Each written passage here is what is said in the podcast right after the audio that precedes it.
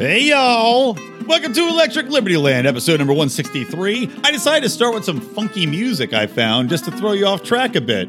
Because I got something to tell you about North Spokane Hemp Company, our sponsor for today's top of the show, which you can find at northspokanecbd.com. And that's Spokane, S P O K A N E. North Spokane Hemp Company, northspokanecbd.com. They've got everything you need as far as healing your aches and pains, helping out with uh, insomnia issues, helping you out with uh, finding your tinctures, finding your flowers, finding everything you could want for hemp products, CBD products. They even have meds for pets to help them out if they are having some issues with joint pain. So check them out, help us out, and if you enter the promo code LIONS, you can get 25% off your order through the end of February. So again, northspokanecbd.com.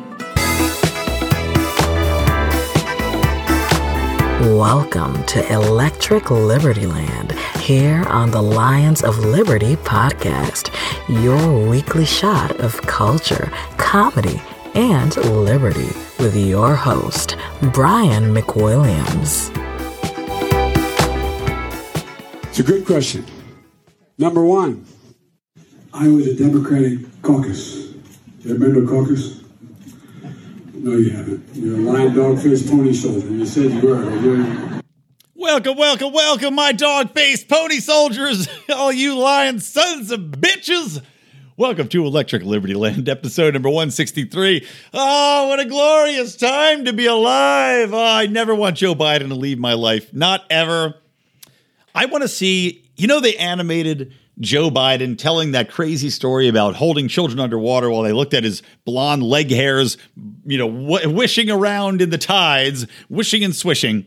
Well, Joe Biden has obviously topped himself with this latest interview. I think it was like a little town hall that he held, and a woman who, um, you know, I will say is a little bit dog faced, a little bit of a dog face, but a woman asked him a question about, you know, whatever some some innocent remark and Joe Biden who cannot seem to handle any sort of questioning whatsoever can't handle any sort of pushback from anybody on any policy and meanwhile he seems to have no concept of what to talk about other than the fact that he at one point was Obama's vice president and that he's just been around DC for years but Joe Biden gives us his latest treasure in replying and calling this woman a lying dog faced pony soldier, which we were told is from a John Wayne movie. And there is a movie called Pony Soldier. However, it does not star John Wayne. And at no point within it does the phrase, you're a lying dog faced pony soldier, ever get uttered. Oddly enough, I was reading an article on it. And I guess in the for in the movie, the line says the pony is from an Indian chief, by the way. So you know, John Wayne or not John Wayne, excuse me, uh, Joe Biden not only insults a woman in the crowd, but also is now culturally appropriating racist Indian stereotypes, Native American Indian, I should say, stereotypes, by uttering a line which is not quite the exact same line, which from the movie reads, The pony soldier speaks with the tongue of the snake that rattles. So I guess, you know, fork tongue. Whatever. But we've got another beautiful Joe Biden uh, moment, a memeable moment from Joe Biden, and I could not be happier. I mean, honestly, the concept of the brokered convention for the Democrats is becoming more and more delightful to think about because not only are you going to see Bernie fans go absolutely rabidly insane when it inevitably happens, you may see a Hillary Clinton roll out of the woodwork coughing and collapsing. You're going to have Joe Biden just randomly spouting uh, different different monologues from films. Maybe he'll do one from the vagina monologues that pissed the feminists off. Maybe he'll pull out a line from uh, the old Big Trouble in Little China, which of course I just watched for the first time with my baby. Very important moment.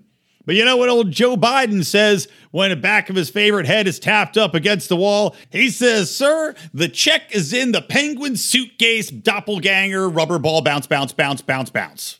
Because Joe Biden is going goddamn senile and doesn't know what the fuck he's saying.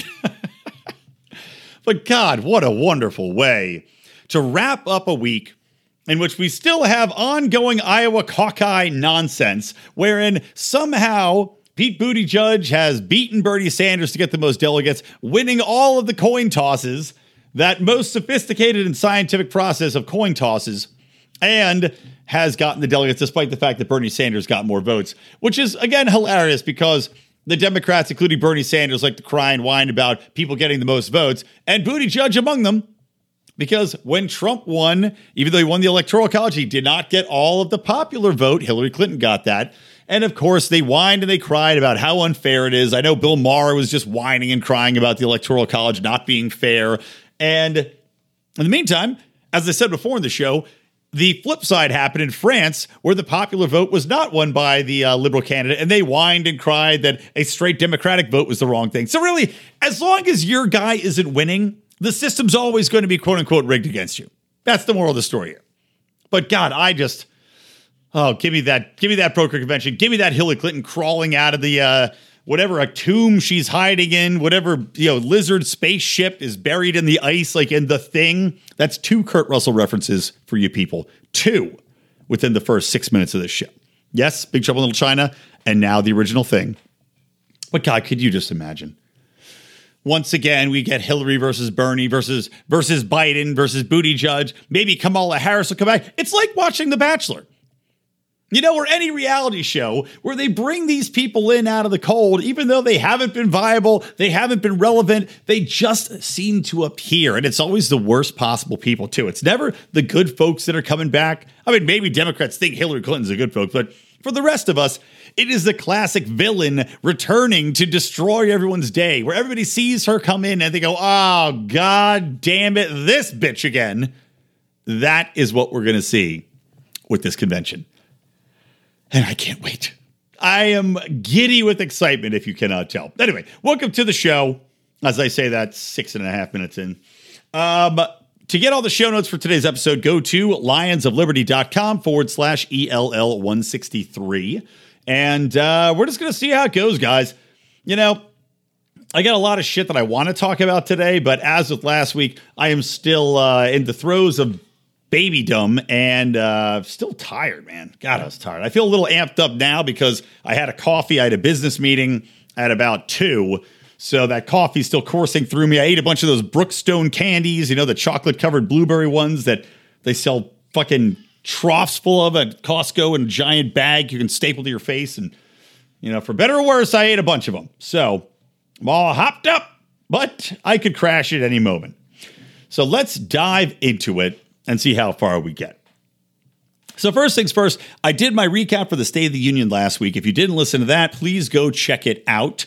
Uh, that can be found at lionsofliberty.com forward slash ELL162 or just scroll backwards in your app feed. I doubt many of you are going to our website to listen to these things. But I didn't talk about the fact that Nancy Pelosi ripped up the State of the Union speech because I didn't see it.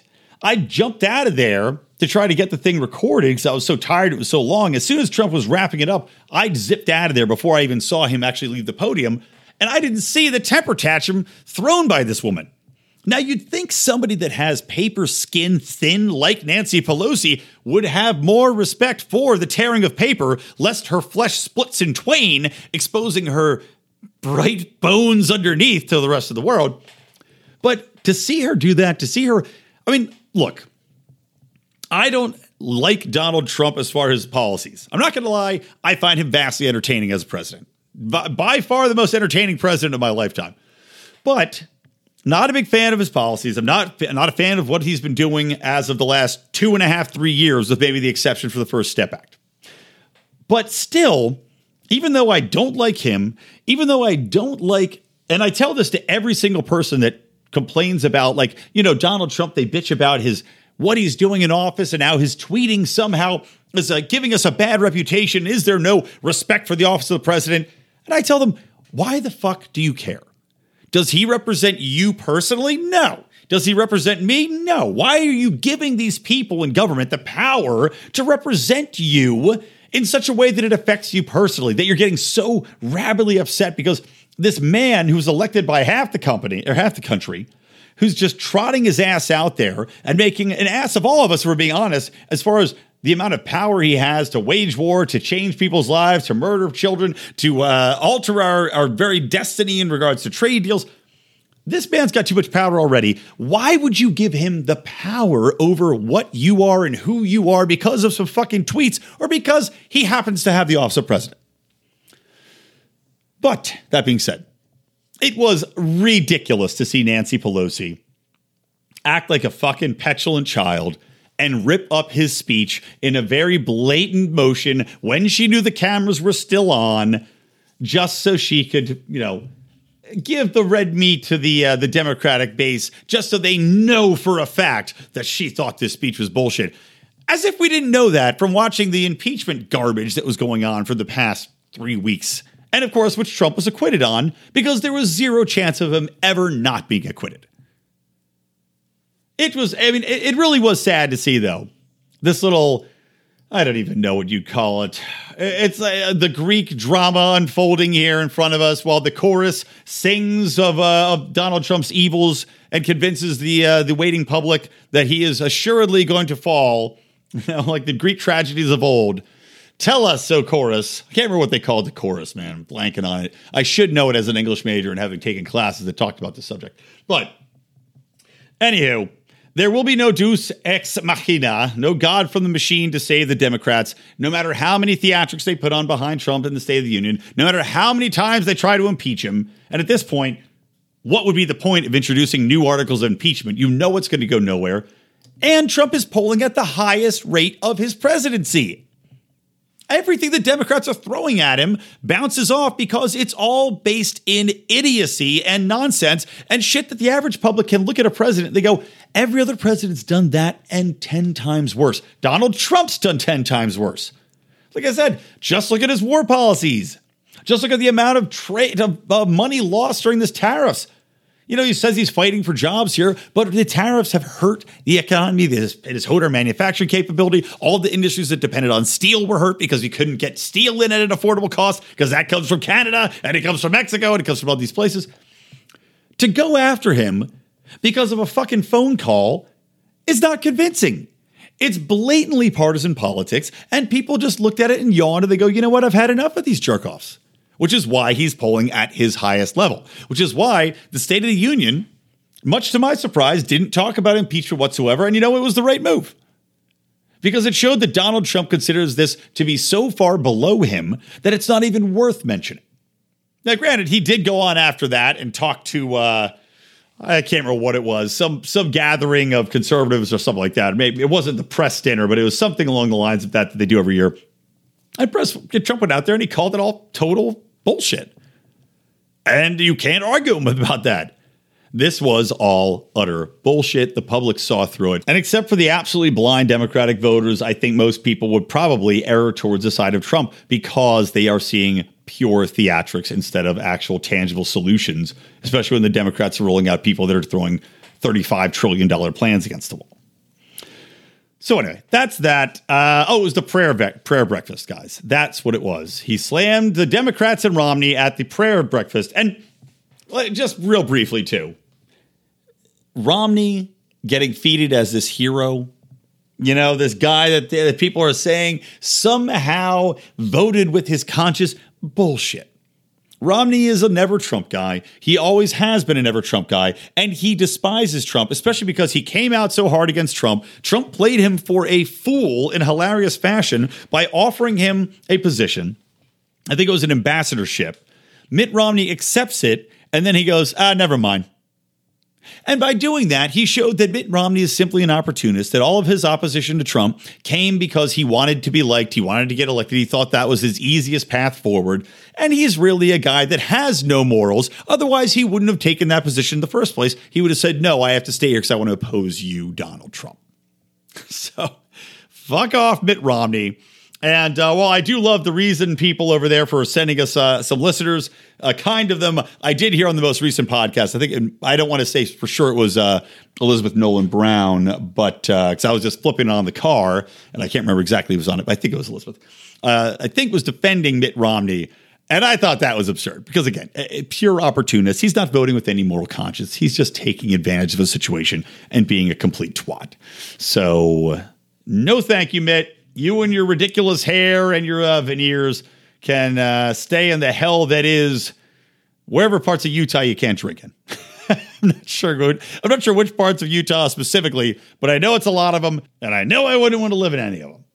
Okay, next, let's get a little bit into the Oscars. Now, I greatly enjoyed Ricky Gervais uh, when he was hosting the Golden Globe Awards, and Ricky was not shy about expressing his dismay at the actors of Hollywood and the producers of Hollywood, including those jerk offs from American Factory who used, I, I, mean, literally quoted Karl Marx with Workers Unite after they won the most predictable Oscar of the night with their American Factory documentary being, uh, you know, everybody just got the ballot in the mail. All these liberals got their ballots for the Oscars in the mail. They jerked off instead of checking the box on that when they came right on the box that said Obama and sent it back in immediately. So, yeah, there you go.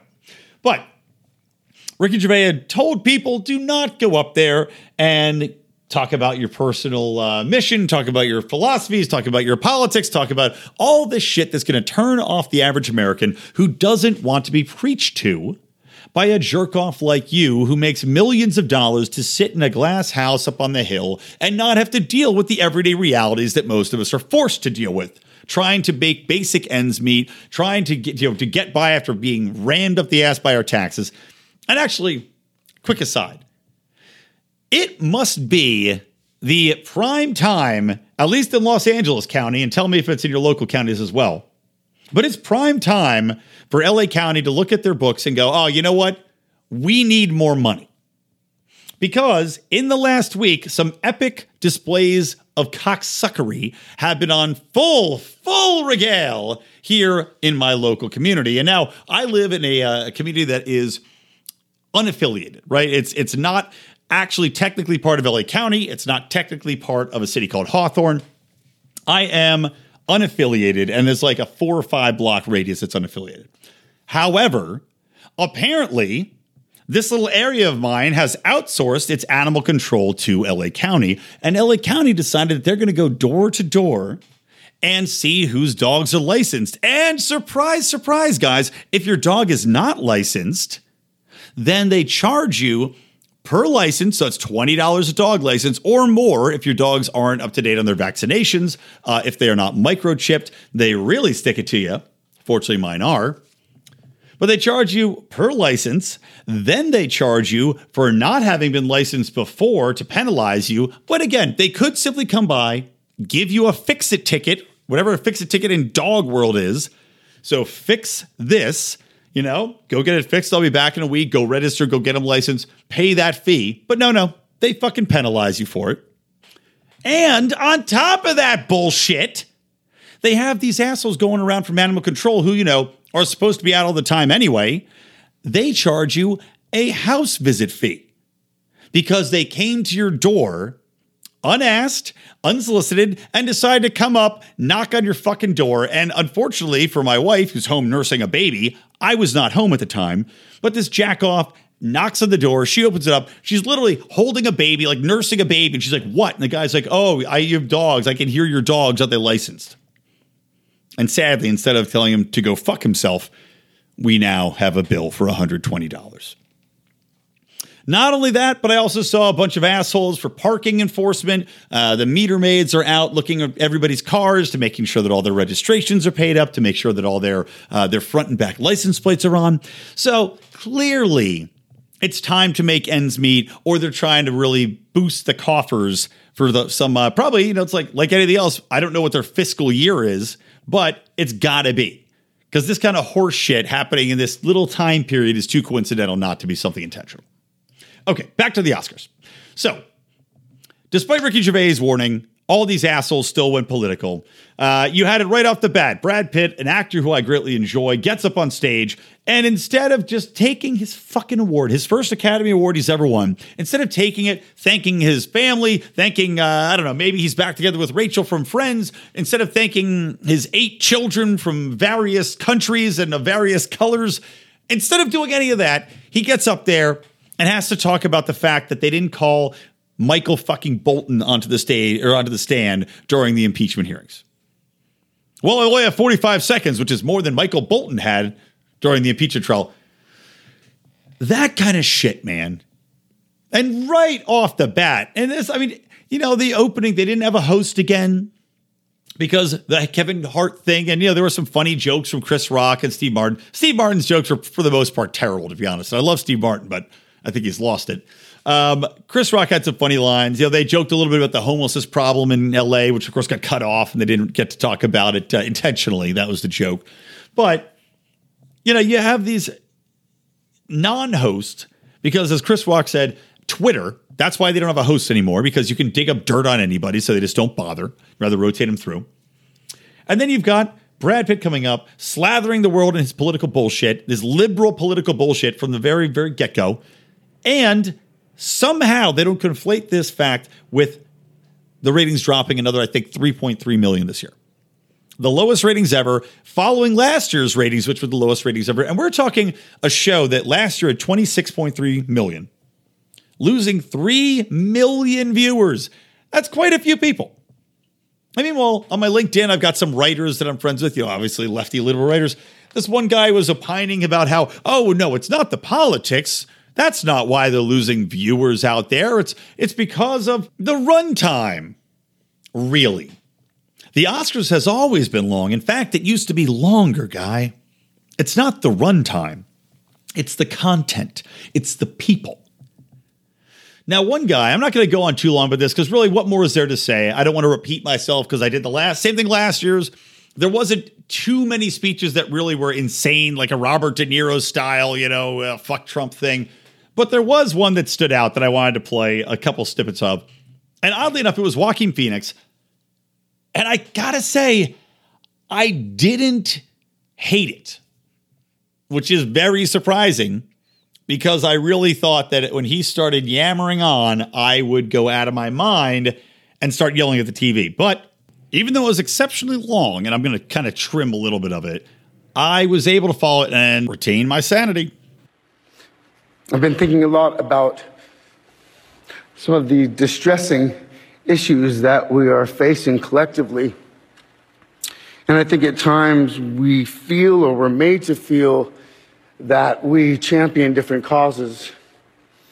But for me, I see commonality. I think whether we're talking about gender inequality or racism or queer rights or indigenous rights or animal rights. We're talking about the fight against injustice. We're talking about the fight against the belief that one nation, one people, one race, one gender, or one species has the right to dominate, control, and use and exploit another with impunity. I think that we've become very disconnected from the natural world. And many of us, what we're guilty of is an egocentric worldview, the belief that we're the center of the universe we go into the natural world and we plunder it for its resources. We feel entitled to artificially inseminate a cow, and when she gives birth, we steal her baby, even though her cries of anguish are unmistakable. And then we take her milk that's intended for her calf and we put it in our coffee and our cereal. And I think we fear the idea of personal change because we think that we have to sacrifice something to give something up. But human beings at our best are so inventive and creative and ingenious. And I think that when we use love and compassion as our guiding principles, we can create, develop, and implement systems of change that are beneficial to all sentient beings and to the environment. Now, I've been I've been a scoundrel in my life. I've been selfish. I've been cruel at times, hard to work with, and ungrateful. But so many of you in this room have given me a second chance. And I think that's when we're at our best. When, when we support each other, not when we cancel each other out for past mistakes, but when we help each other to grow, when we educate each other, when we guide each other towards redemption. That is the best of humanity. Okay, so just, that was I it. I, I, cut out a little bit. I cut out some applause breaks and some of the stuff at the very beginning of him accepting the award. But there's some interesting stuff to unpack there. Now, number one, uh, Mark just had Antony Sammeroff, uh, our buddy over in Scotland, on Monday's show. And of course, Antony's been on the uh, the show before. We had him on debating Richard Wolff, Dr. Richard Wolff, the uh, the known commie. uh, also, of course, he had been in the Soho Forum um, debating. I can't remember who. I think that was on robots and mass unemployment. He's been on talking UBI. So anyway, uh, very well known. And of course, he has the Scottish Liberty podcast as well. But he was talking with Mark about whether or not libertarians should be vegetarians and how that applies to the non aggression principle. Is killing an animal an act of aggression? So, kind of interesting that brings up and in, in tying into uh, Joaquin Phoenix's speech here. But, you know, there is something. eh, What's interesting about what he's saying here, he's saying that, you know, we shouldn't have this concept in our minds that one race, one people, one species is somehow better than the other species and that we all should live in harmony, kumbaya. Now, that, of course, I do not necessarily agree with. And the reason I don't agree with that is that not to say that people should be out decimating each other and dominating each other, of course not. However, when it comes to the natural world, when it comes to kill or be killed, when it comes to basic survival, I don't buy into the let's not kill animals, let's not farm animals, let's do none of this. Because basically, in the natural world, you have violence of untold horror. I mean, Jesus Christ. Sometimes I just I'll I'll watch nature shows, and you see when you see one group of monkeys literally tearing apart and eating another living, screaming monkey, ripping it at the hips and tearing off its legs and eating them, you realize that while there are definitely some horrors in the world, that there definitely are horrors to anything being killed for meat or flesh. And again, you know, not taking nothing away from Antony and uh, and his view as a vegetarian libertarian, but I view this as look, man, millions of people are surviving and thriving because of this this progress we've made as far as technological adaptation of farming of of being able to harvest animals and eat them. And that is kind of in my opinion the natural world. However i get that point of view of course and to you know the point of a vegetarian libertarian i can see where it is aggressing on another animal to take its flesh when there could be other alternatives out there. I get it. Now, what I do think is fairly interesting, though, is Joaquin Phoenix talking about humanity coming together and being able to advance itself technologically using creativity, using intuition in order to help the ecology, in order to help climate, in order to help each other, in order to forward humanity's uh, overall well being in accordance with the rest of the world. And that, of course, is what I've been saying all along when it comes to the climate debate, where I really, at the end of the day, could not give a goddamn about what's happening with the climate right now. And the simple reason why is that I feel without a shadow of a doubt that were this to ever actually become something that is going to be a threat to humanity or a threat to the ecosystem as a whole and impact us negatively to the extent where we're going to have millions of people dying or we're going to have massive floods and massive whatever, all these things that haven't happened, by the way, despite the gloom and gloom projections. And yes, I know that there's glacial melting. I know the, that they say the oceans are uh, are sucking in more heat and we're going to get flood. I know all that. Point being, everything changes over time. Like, I mean, I just was looking at Howie Snowden's news links. You know, if you sign up with our Patreon, uh, patreon.com forward slash Lions of Liberty, at the $15 level and up, you get all the news links. I just saw one about you know, finding out this new the Ring of Fire uh, oh, island chain that they found some sunken island, some sunken continent, and I just think about things like that, and I go, you know, the the Earth is constantly changing. For Christ's sakes, we had a giant mega continent called Pangea, and all the animals and everything were just crawling all over the place and traveling all over the place. This is how humanity spread from here to there, and then the continent separated. And I look at that and I go, change is always going to fucking happen. Always, always my belief that humanity can adapt, can overcome, can invent new technologies like the ones I talked about, the bricks that are sucking carbon dioxide out of the air, we'll find a way. And if we can't, it's not going to be something that is slowly creeping up on us that we somehow can't figure out how to beat it. It's going to be something like an asteroid that hits the planet and causes mass destruction so quickly and with unforeseen ability on our part to know and prepare and counteract it. That's what's going to be happening as far as the evolution or the extinction of humanity. Climate change ain't going to do it. So I agree with Joaquin. Let's all help each other out. Let's find out the solution to that, which, of course, for me is a free market solution. Getting government out of the way, getting subsidies out of the way, getting ethanol fucking farming out of the way, and focusing on the free market solution that's going to be the most profitable and bring back the most return on investment, making everyone's lives better.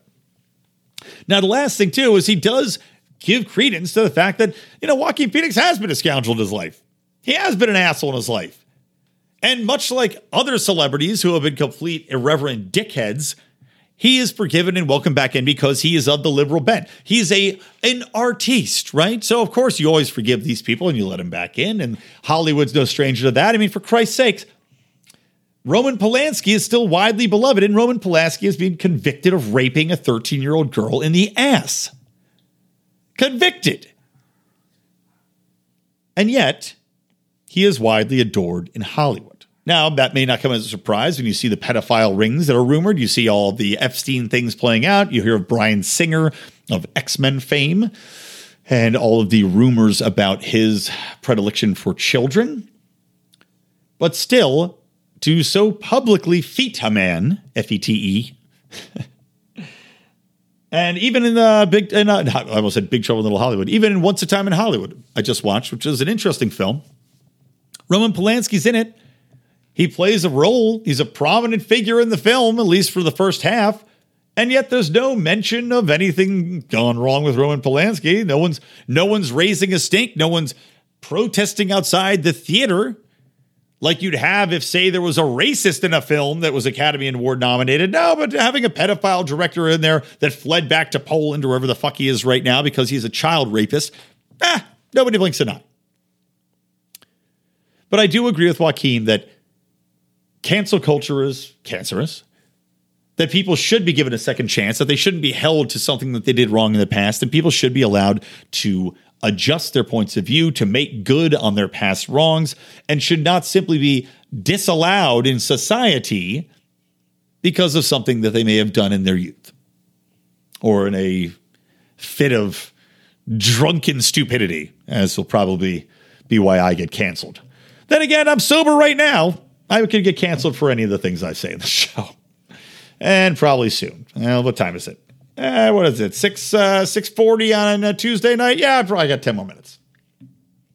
So anyway, that about wraps up the Oscars. I don't have too much more to say on it. It was fairly predictable. I missed a lot of it because I was just beyond drunk drinking martinis uh, all night long and uh, just banding about in the kitchen, kind of glancing up here and there because really I could overall just give a damn anymore. Just like most of America. I mean, Christ, I live in Hollywood. I have friends in the industry. I uh, am a writer, for Christ's sakes. I'm writing screenplays. I'm writing, you know, writing uh, sitcom scripts, writing feature scripts. So you'd think I'd be more invested in it, but I just can't care because these people are blowhard assholes. I just can't care. Taika Waititi, a guy who I very much respect as far as a writer and a comedian and a, a director, goes up there and he's talking about how we're on indigenous people's lands. He's talking about American, you know, Native American lands. I, I, I'm with you that the genocide was terrible that it happened, but come on, man, come on. Just get up there, get your award, and shut the fuck up. All right. uh, let's talk about something else. How about we move on? Actually, you know what? I want to talk about uh, this topic. I want to talk about the House passing a bill to boost labor. And this was called the right to, hold on, I'm bringing it up right now Protecting the Right to Organize Act. Now, this is ironic because this is basically a bill that gives people the ability to force others into unions, right?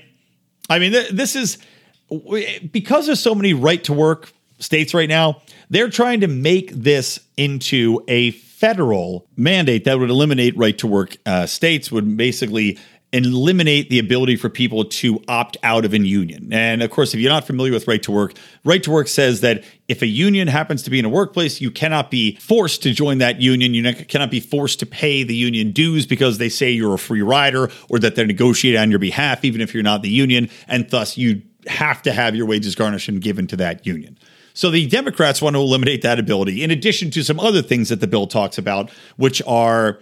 Uh, for example, making it more difficult to have workers that are not full time, like you know contract labor, kind of like AB5, the idiotic California bill attacking the gig economy. Uh, they also wanted to make it easier for labor unions to garnish, uh, you know, kind of garnish fines and fees from companies that they say are violating union ability to organize or to strike or to negotiate in good faith. All these, again, made up terms, amorphous terms, when it just should come down to you and your company deciding what you're worth. If you think you're worth more, you can tell them that. If you can get hired at that price, fantastic. If you can't, apparently you weren't worth it at that company, go somewhere else, figure it out. But what's really cracking me up is reading the language about this. And like I was just googling uh googling some of the counterpoints to of course my own, which I think all these stories are bullshit. But here's one from the Washington Post, right? And listen to the language this is couched in. This is by some clown named Eli Rosenberg, who was a uh, supposedly a journalist. And this is the way that this guy phrases it. One of the most significant bills to strengthen workers' abilities to organize in the past 80 years passed the House on Thursday. The latest sign of momentum for the labor movement. Now, I'll provide my counterpoints here. This is not a sign of momentum. This is a sign of cronyism and the sign that Democrats are desperately still courting the union vote. Of course, union support for Democrats has always been a prominent part of how they fundraise. Nothing has changed. But this is what's funny to me. And this is like two different articles I read. One was in The Hill, one's in the Washington Post. The Protecting the Right to Organize Act would amend some of the country's decades old labor laws to give workers more power during disputes at work, add penalties for companies that retaliate against workers they organize, and grant hundreds of thousands of workers collective bargaining rights they don't currently have. Do you like that phrasing? And grant hundreds of thousands of workers collective bargaining rights. That's a fancy way to say force workers into joining unions, isn't it? And this is what I'm seeing in the different articles. They all have a way of, of you know, just gently dodging around the main issue, which is that you are literally taking away people's ability to negotiate on their own behalf and forcing them into joining these cronyist organizations, which you know are going to support liberal politicians. Now, what's extra interesting about this is that support for labor unions and membership in labor unions has dropped precipitously over the years. I think that there's only something like eight or nine percent of workers that are actually in labor unions. And tying it to our brand new sponsor, which happens to be Good Morning Liberty. Uh, those sons of bitches. I wanted to talk about this because they did a show and I listened to it. You can check them out on Apple, on iTunes, anywhere podcasts are heard. But I listened to one of their episodes earlier in the week. And of course, I usually don't do this because I hate to listen to other podcasts lest somebody has the exact same point I do. Then I feel like I'm plagiarizing it. But instead of waiting till after my show aired, I listened to their uh, their take on it. Nate and Charlie over there, and I agree with them completely. In this, you've got union membership dropping every year. Now, if that's dropping, and it's not because people don't see a benefit in unions. I think we can all look at, at unions and see how they have strong armed their way through underhanded tactics, through intimidation tactics, through cronyist uh, relationships with government, even though that's to the detriment of all the consumers out there and the average worker that's not in the union. But clearly, there's a drop in union membership because people don't feel like paying the union dues. They're seeing that they're losing their power. They're seeing that these are unsustainable in the current era, that these pensions are not going to be something that companies guarantee any longer and simply cannot in the marketplace. It's simply not a reality. So, why would they join a union? Why would they tether themselves to this cronyist, corrupt organization instead of simply being able to negotiate their own fees, be able to freely go about their way, work for different companies here and there and everywhere, and have more options? Now, that clearly indicates to me unions are failing. This is a concept of a bygone era. People see that. So, let's just let them die, right? That's the way the market works. A bad idea that's past its time fades into the distance to be forgotten. Maybe it has a fond memory for your old grandpa that was in the steel union. Otherwise, for the rest of us, we can simply say, thank God, good riddance, good night, and good luck.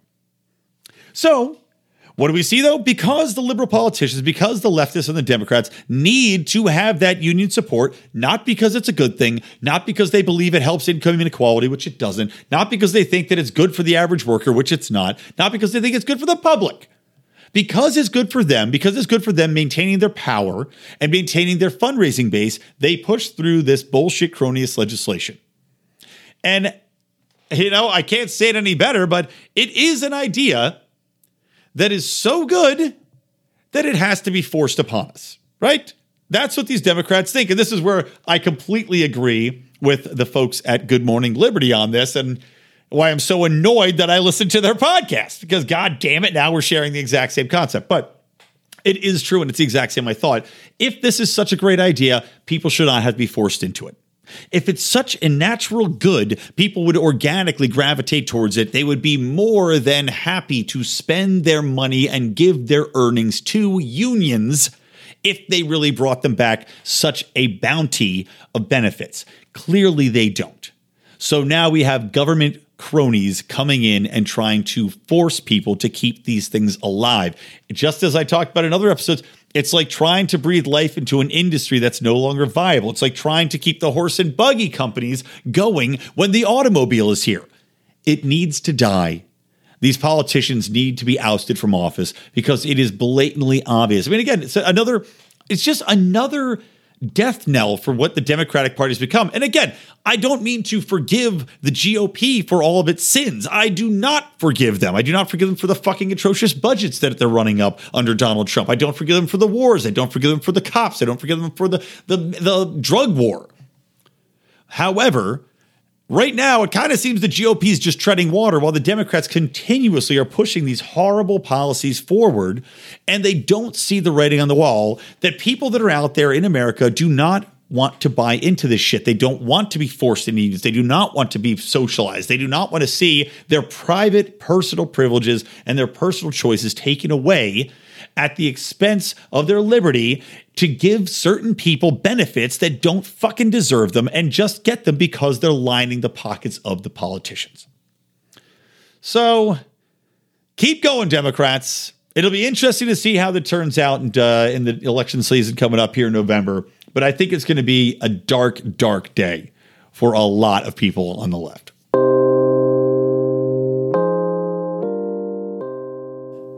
All right. So, guys, let me do an official touting of the folks at Good Morning Liberty for you. If you're looking for another libertarian podcast to fill your daily routine, I highly recommend these guys. Nate and Charlie, number one, smooth voiced motherfuckers.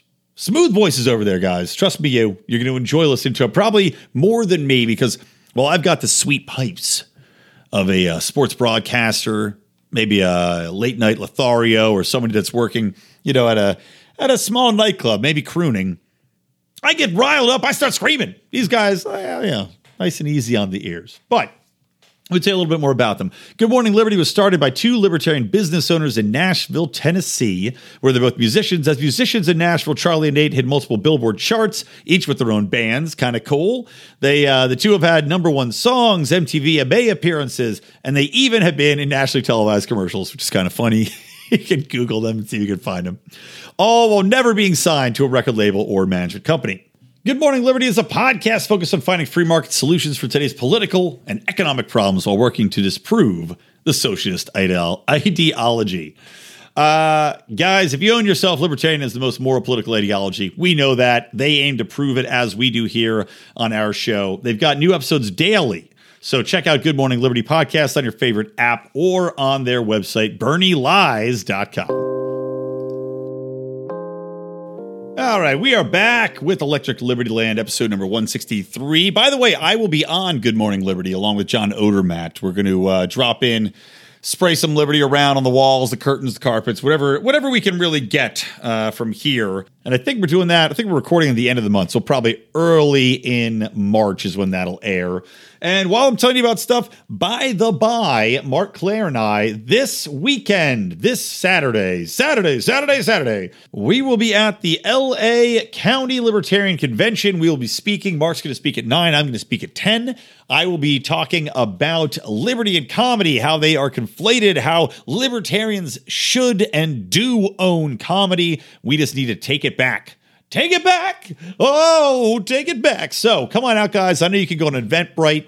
If you just type in Libertarian Party of Los Angeles County Convention, it'll pop right up. Or you can just go to ca.la lp.org, which is the Libertarian of California party website, and uh, register there. All right, hope to see you out. It's going to be a hell of a time. We're going to stick around, obviously, for a little bit and uh, hang, shoot the shit. By that time, it'll be 11 o'clock. Never too early to drink, right? All right. Uh, I think I'm going to wrap this up after this last story because honestly, I am feeling a little sick right now. Something's not sitting too well with me. I made myself some yellowtail collar for me and my wife, and uh, god damn it, it's like all of a sudden I was like, ah, my stomach. uh, but the good news is, in one of my many trips to the bathroom, I just saw breaking news that Andrew Yang has dropped out of the presidential race. He is no longer going to be taking part in any of the debates. He is no longer going to be listed on the primary candidates listings for the caucus of the future. And that's sad, if I'm being honest. And I didn't agree with uh, with his UBI proposals. I completely disagree with his take that robots are going to replace us and that somehow automation and uh, adoption of technology is going to put massive amounts of people out of work too fast for us to catch up because history simply doesn't agree. And the only thing that happens is people become more productive. They're able to apply their talents and their skills and their creativity in other places. They go into industries that service the robotics, or they go into uh, new industries that spring up because we no longer need that specific instance uh, for physical labor, so it goes somewhere else. These things have happened over time. They'll happen again in the future. It's not a big problem. It just seemed a little bit opportunistic. However, I did agree with Andrew Yang's take on several other things. He had a good take on the wars. He had a good take on bringing the troops home. He had a very centrist take upon many issues where even as a libertarian, I could go, okay, Andrew, I'm kind of with you there. At least you have a rational point of view. At least you're for, you know, ending the drug wars. At least you're for ending the wars. At least you're for th- some things I could get behind while not having the most outlandish solutions for a lot of uh, the problems that the Democrats claim that we have. So I'm sorry to see him go. Uh, meanwhile, we still have Joe Biden uh, who's calling women dog or pony faced liars, whatever the hell he said at the beginning. Somehow he remains. Yet Andrew Yang is gone. I guess he just wasn't crazy enough. Sorry, Andrew. Giving everybody a $1,000 a month isn't enough for the Democrats to get behind you. It has to be far more rabid than that. And frankly, you should have told more white people that they were the demons responsible for all the ills of society. So there you go. There's some breaking news uh, the, the, the last couple things I did want to talk about kind of ties in with uh, with calling white people the devils and and uh, changing things and emphasizing diversity. But actually, I'll do two quick things. Number one, Barnes and Noble is getting backlash for putting people of color on the covers of classic books. Like, for example, Moby Dick, where you know, you know, Captain Ahab, you know, he's a white guy, you know, in all these books, the characters are specifically white. We know that for a fact. And yet, Barnes & Noble thought it would be a good idea for these pieces of literature, which of course are now public domain, uh, you know, like Shakespeare's works, for instance. They are now public domain, so they're making the characters into variants, colored variants of their original descriptions. This did not go over well with purists, as one might imagine, especially for beloved books uh, considered classics. So they have now removed them from the shelves, apologized for their transgressions, and crawled back into the hidey hole. Now, one could argue is this really that big a deal? If you're trying to get more people of color to read these books, maybe it would help to put them on there. But it does seem very stupid and very pandering, especially when once you open the book, let's say you're a little African American kid or a little Latino kid, and you go, oh, look at this book there's a black guy, he looks like me on the cover. And then you open it up, and it's clearly a white guy, and he's described as such. You can see how this is a pretty stupid solution. Uh, it is the epitome of, I mean, one could call it blackface, really. You are blackfacing the characters of these novels by virtue of putting them in colored facades on the covers. So a little bit ridiculous.